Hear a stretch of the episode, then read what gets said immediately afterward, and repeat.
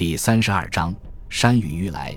为了继承前行者爱德华的王位，哈罗德·戈德温森到底采取了什么办法？为什么是由他来继承王位？既然就血统而言，流亡者爱德华的儿子埃德加王子显然更有可能继承英格兰的王位，那么他为何无法继承王位？到底是哈罗德蓄谋已久，早已觊觎他姐妹丈夫头顶的王冠，还是出于国王临终的托付，在最后一刻才接受了王位？他是正当继承还是谋权篡位？是野心使然还是出于责任心？就像往常一样，诺曼征服史上的这一重要时刻带来了无数的问题，而针对这些问题，我们都无法给出确定的答案。当然，回答上述问题之所以如此困难，部分是因为十一世纪的英格兰并没有一套管理王位继承的硬性规则。十一世纪初。王位继承一般遵照世袭制进行，但维京人的回归破坏了英格兰人按照传统继承王位的计划。这些人重新强调了暴力和机会主义的重要性。普瓦捷的威廉评价道：“克努特之所以可以统治英格兰，不过是因为他父亲和他自己征服了英格兰，并没有其他的理由。既然如此，那么还有其他的因素吗？”在克努特死后有关王位继承的讨论中，我们可以找出三个关键的要素。首先，虽然没有严格的优先顺序，但与先王有密切血缘关系的人往往是更理想的人选。也正是出于这一原因，才有人在暗地里诽谤说，飞毛腿哈罗德根本不是克努特的亲生儿子，而是出身卑贱的调包婴孩。其次，如果候选人被他的前任以某种形式指定为国王，这显然有利于他继承王位。因此，艾玛王后宋才会坚称，克努特在世时就将一切托付给了哈萨克努特。也正是出于这个原因，作者才坚持说，哈萨克努特也在一千零四十一年将前行者爱德华请回英格兰，与他共同治理国家。然而，要决定谁才是最终的王位继承人选。最重要的因素显然还是选举。当然，这个词并非现在人们所谓的那种广义上的选举，而是指获得王国内部大多数重要人物的承认。飞毛腿哈罗德之所以可以在一千零三十五年顺利登基，就是因为他获得了大多数英格兰要人的支持。正如盎格鲁撒克逊编年史所明确指出的那样，一千零四十年。哈萨克努特是在一群英格兰要人的邀请下继承王位的。尽管前行者爱德华拥有古老的王室血统，可能也有先王的授意，但他最终得以继承王位的决定性因素还是英格兰贵族的集体意志，特别是戈德温伯爵的意志。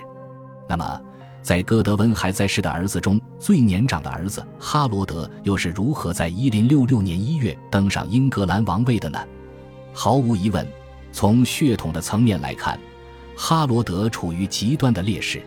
虽然哈罗德与爱德华国王有亲属关系，但也不过是因为他的姐妹与爱德华有婚姻关系而已。因此，如果要继承王位，他在很大程度上依赖于先王的指定和权贵们的推举。而根据某些文献，他后来的确得到了这些东西。《盎格鲁撒克逊编年史》一本写道。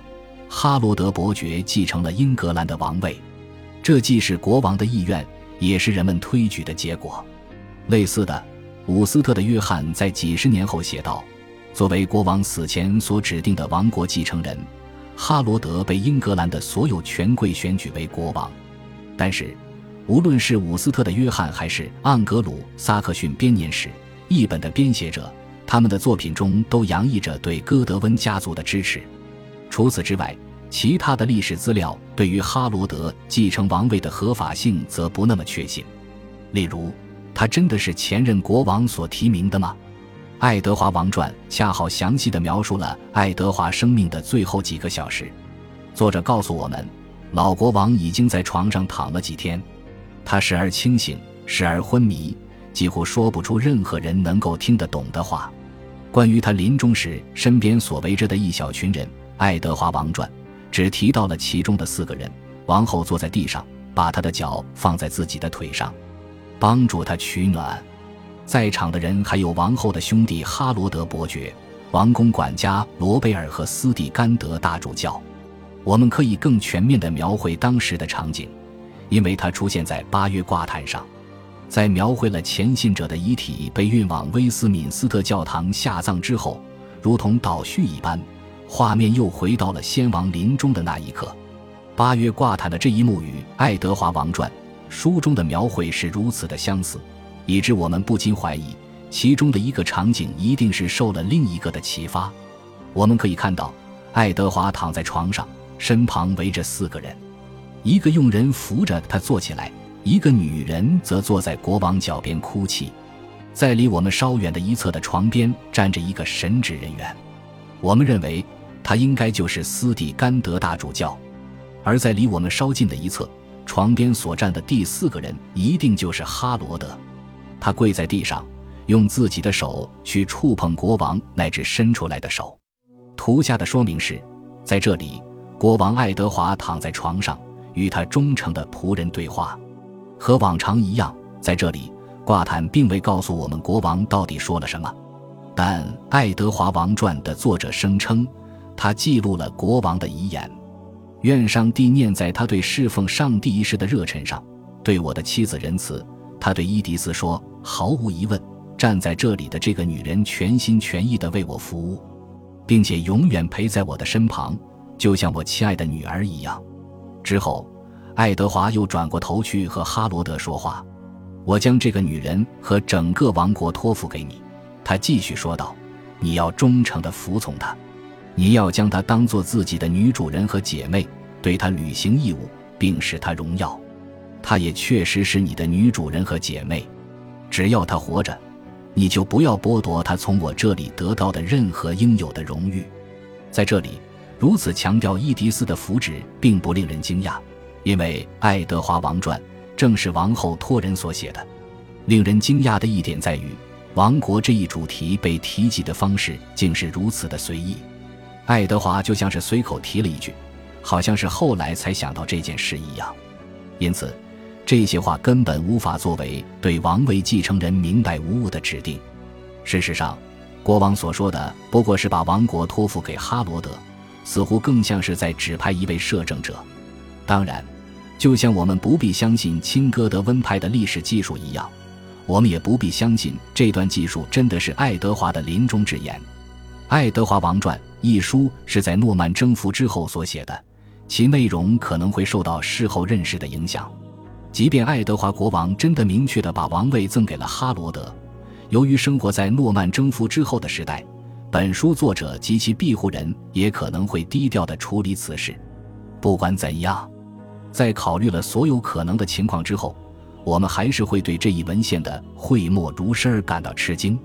这是因为，尽管这本书为我们提供了关于前信者之死最为详细的叙述，但在爱德华想要谁来继承他的王位这一问题上，他的作者却含糊其辞，措辞谨慎的并非只有《爱德华王传》。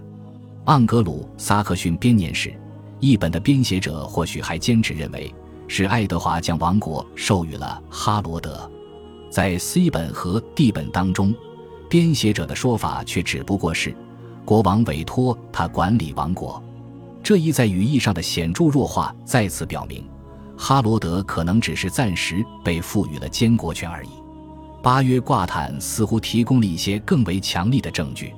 按挂毯所示，在爱德华死去的场景之后，紧接着的一个场景就是。